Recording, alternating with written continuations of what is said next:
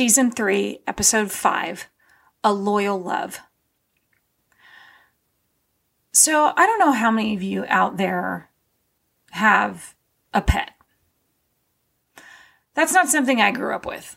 My parents figured we were enough, which we were. And the, you know, most affectionate pet I ever had was a goldfish. I shouldn't say that. In high school, we had a project that was our rabbit named Tibbar. We just spelled rabbit backwards. Um, and there was a group of us that were caring for this rabbit, but he was outside in a cage temporarily.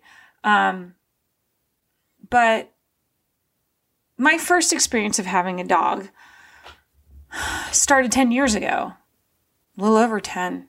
No, it's about 10 years. Um, it's something that my husband wanted, like, like as soon as we got engaged, he's like, you know, we need to get a dog. And I'm like, um, I want to be a mom.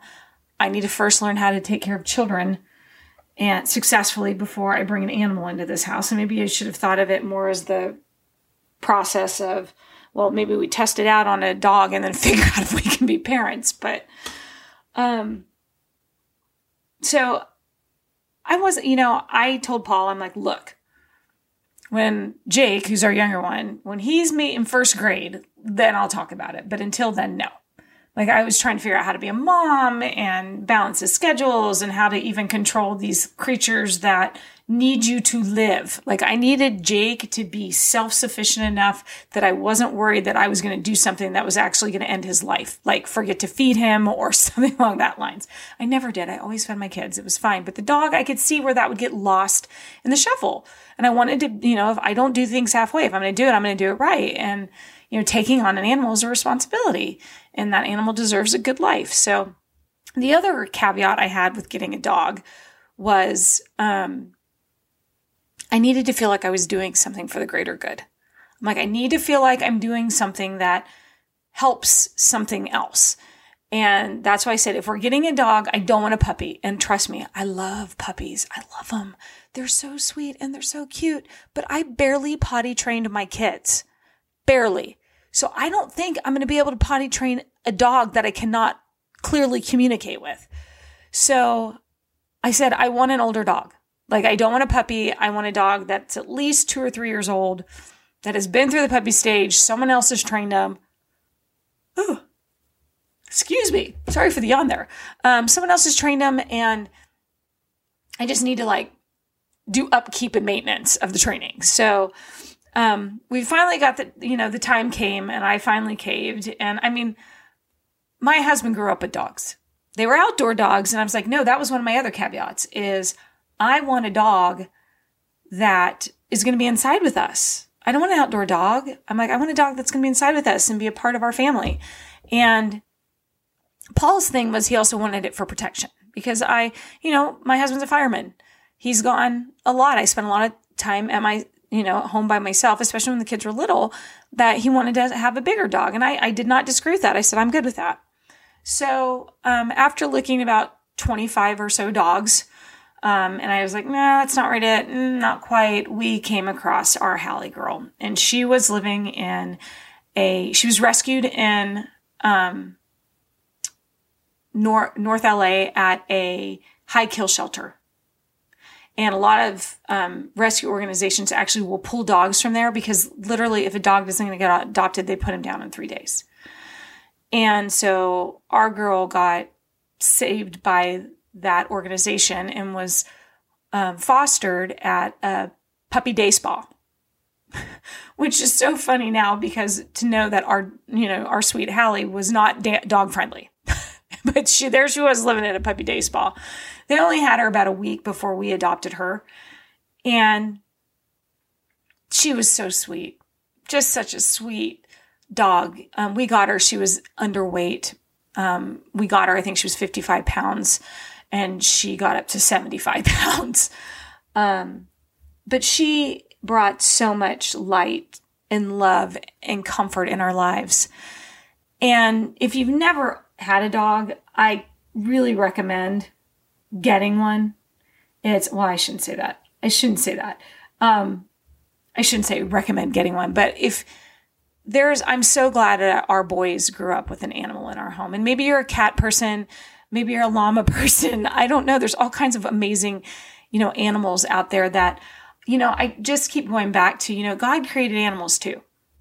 He didn't just create humans, he created the animals that walked the earth. Now, he gave us the responsibility to care for animals, but what they give us back, I, I feel like they give us so much more than I could possibly give. And it's so funny saying that. I never thought I'd say that, never having a dog growing up. And I just love dogs now. I love them. I love, I loved our sweet Hallie girl.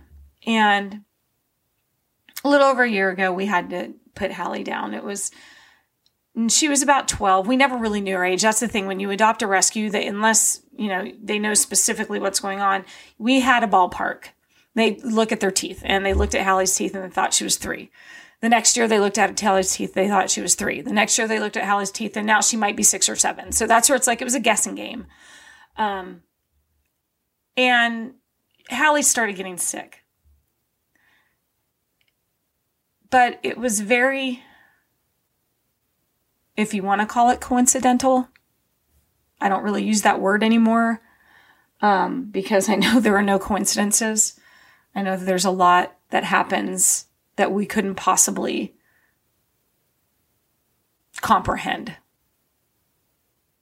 And our sweet Hallie girl was so key and so instrumental and such a God given gift when I was in the hospital. Even before, like before I got diagnosed in any of that, you know, I can't tell you time how many times that I was having a really bad day and I would just sit on the floor and she would come. She thought she was a lap dog. She had no understanding that she was 75 pounds of fur and muscle and just a sweetheart. Lazy. She would never play fetch, but she just was a calming force in our house. Like the second you she walked in, she just was calm. Unless you were a dog and then things weren't so calm. But that's okay. We all have our flaws and that was hers. But she also like she was a rescue. We don't know her story. She had a big she had scars on the top of her head. Her ear was torn. Um, she had scars underneath her chin, so it looked like a dog like bit her head, is what it looked like. So she'd seen some stuff. And she was so loyal. Like she wouldn't leave our porch. Like she wasn't the dog that you had to make sure, like, keep the door closed because the dog's gonna dart out. She wasn't that dog. She wouldn't leave our porch or our driveway. She knew she had it good. And that's what I love about rescues is that they understand how good they have it. Kind of like us, huh? If you think about it.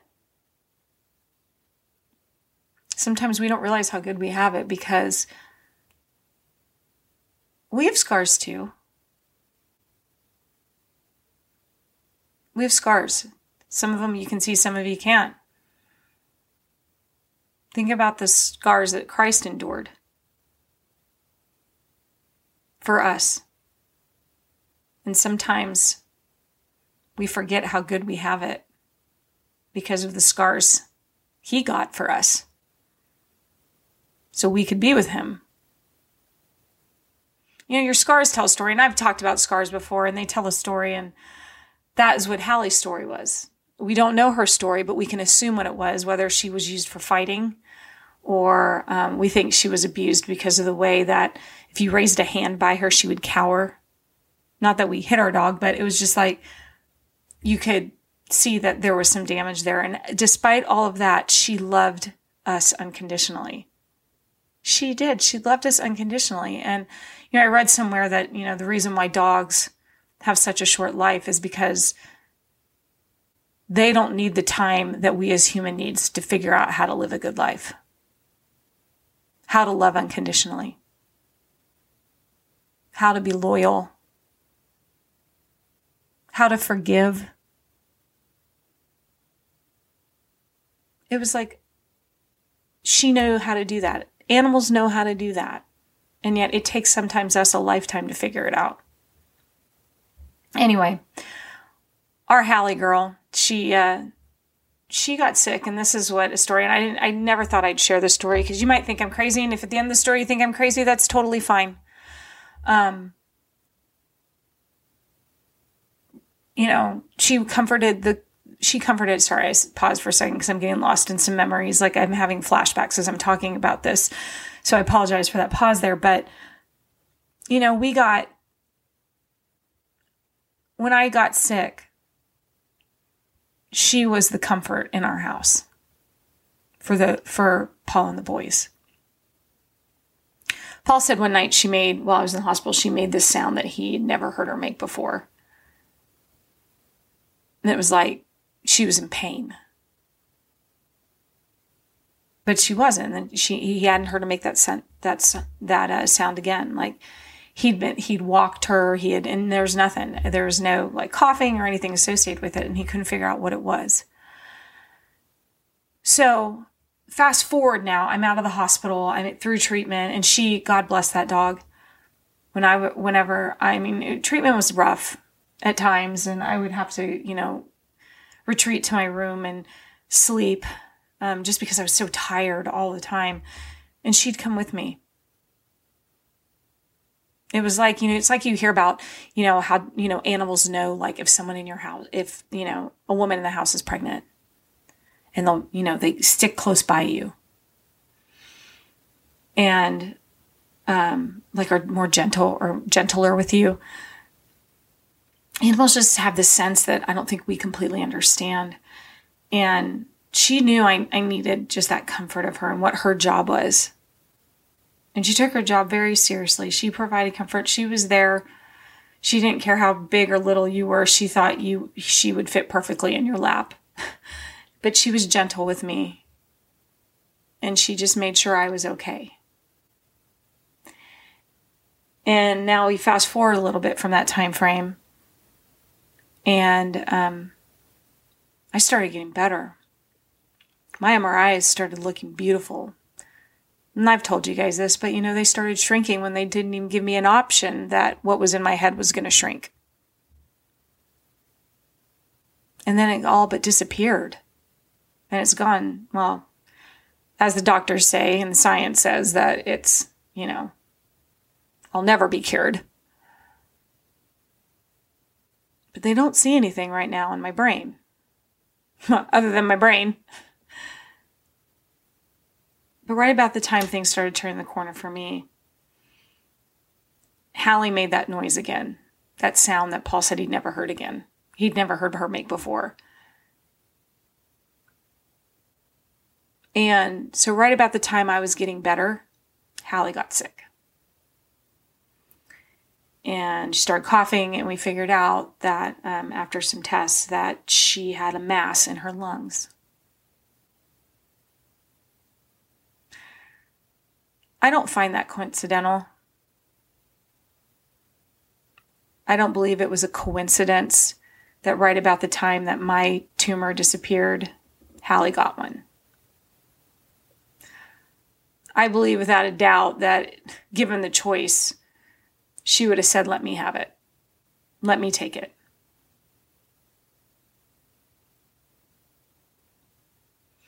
Because I think about the ones that I love the most in my life. And without a doubt, I am so glad it was me that got this tumor and not them. I, you know, I it's really hard to watch my loved ones look at me during that time frame and hearing those exact same words come out of my husband's mouth. Because i would never ever want anybody else to have cancer in my family but me. And they would say the same thing. Not that they wish i had it but my husband one of the first words is like i wish it was me and not you sarah. So maybe I live in a very, you know, unrealistic life and unrealistic world to think that Hallie took my cancer. but I do believe God made everything. God does things that surpass all understanding. For example, I just reading Philippians 4 7, it says, Then the peace of God that surpasses all understanding will guard your heart and minds in Jesus Christ. God just doesn't give us peace that we don't understand. He gives us love. He gives us miracles. I'm one. I'm supposed to be dead right now, according to the numbers. But I'm six months past when I was supposed to be dead. That's kind of amazing, don't you think? So I really don't put anything past God of what He's able to do. You know, keep going in Philippians 4:30. Go fast forward six. I can do all things through Christ who strengthens me. He gives us the strength to get through things that we think are impossible. Our sweet girl was 12, and maybe it was a coincidence that she got sick right when I got well. But that sweet girl, she blessed us in ways that are unbelievable. And we pray at night. We we thank God for her and what she brought to our lives. And those of you that have animals, you understand. And those of you that don't, I really, I really suggest getting one or recommend it. Animals just bring something into this world that I think sometimes we can't understand. Like it's so funny. Like my husband turns into a completely different person around our dog. Like I made it two days. We had to put Hallie down on a Friday. We had a dog on Sunday, actually, and that was my fault because I said after Hallie, never again. I'm tired of vacuuming up dog hair everywhere. I'm tired of blah, blah, blah. You know, and of course, you know, we got the dog. Boys, you have to help. Yeah, well, guess who was cleaning up poop? They would help sometimes, but in their defense, she's a big dog and she was hard to handle until they got big enough. Now, our new dog, Mr. Maverick, who's, you probably heard him snort just now. He's laying right behind me. He's, he's a little bit smaller. He's about 40 pounds. Energetic. He actually chases, which is good. He likes to play. He also likes to love too. He does a great job of cuddling, and he's such a good dog. We say we think Hallie sent him to us because he was a rescue too. Found under a dumpster in Tijuana. Somebody rescued him, and then we got to adopt him. But I made it two days without a dog. The person that said I'm never having another dog again, and I made it two whole days. Two days. And I'm sharing this story with you just because God does work in mysterious ways. The Lord works in mysterious ways. And He works through so many things. He works through other people. He works through sunsets. He works through nature. He works through animals. All this stuff that is around us is created by Him, including the animals. And they just, how lucky we are to have them walking the earth with us and what joy they bring us. So, I hope this has brought you, warmed your heart. I didn't mean to tell a sad story, but it isn't a sad story. It was really a beautiful story. And um, this isn't a commercial. I feel like I'm like doing the Price Is Right right now, where he says, you know, like I'm Bob Barker, please get your pet spayed or neutered, at the end of it. But there's a lot of animals out there that could really use some love. And if it's in your heart and you're called upon to do that, then do that because that's the other thing is these animals I've seen them in action. I've seen therapy animals and what they do for people, people that have different struggles, PTSD, um, autism. You know, I use, I mean, people that can't see. You're seeing eye dogs and the different roles that these animals take on are phenomenal. And I just believe that God blessed us with, with them to help get us through the life because they knew we were going to need these comfort companions that, hey, look at me. They feel like they already live Christ like lives because of the way they live their lives with complete joy, with fun, with forgiveness and love, which is what we're all called to do. Thank you guys for listening. I'm Sarah Vioso, and I'll see you or hear you, or you'll hear me at the next episode of Surviving Fear.